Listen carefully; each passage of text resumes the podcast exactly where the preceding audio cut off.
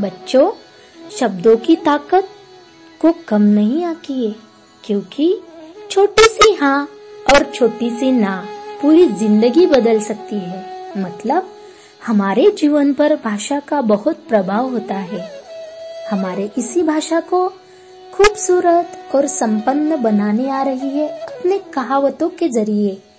अध्यापिका कांचन धनराज घटाले, जिला परिषद पाठशाला, पातोंड। नमस्ते बाल दोस्तों, रेडियो खंडाला वाहिनी पर आपका स्वागत है। आज तुम्हारे लिए कहावतें और उसके अर्थ लेकर आई हूँ। कहावतों को मराठी में मनी कहलाते हैं। चलो तो फिर ध्यान से सुनो और अपने नोटबुक में कहावतें लिख लो। सबसे पहले हम कहावतों का मतलब सीखेंगे।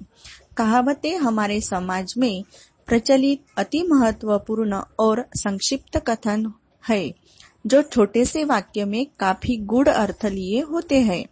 वास्तव में कहावतें समाज का दर्पण होती है और रोज़मर्रा की बातचीत को रुचिपूर्ण बना देती है। चलो तो फिर आज की पहली कहावत है, आप भला तो जग भला। इसका अर्थ होता है, अच्छे को सभी अच्छे लगते हैं।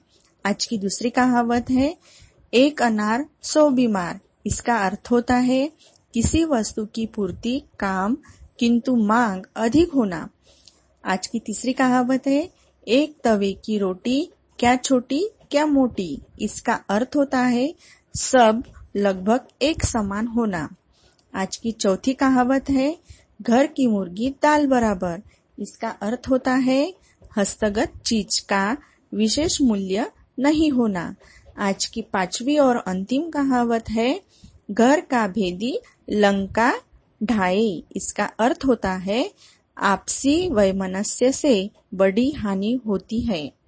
चलो तो फिर फिर मिलेंगे कल सुबह। तब तक तब तक गुड बाय। Bye bye.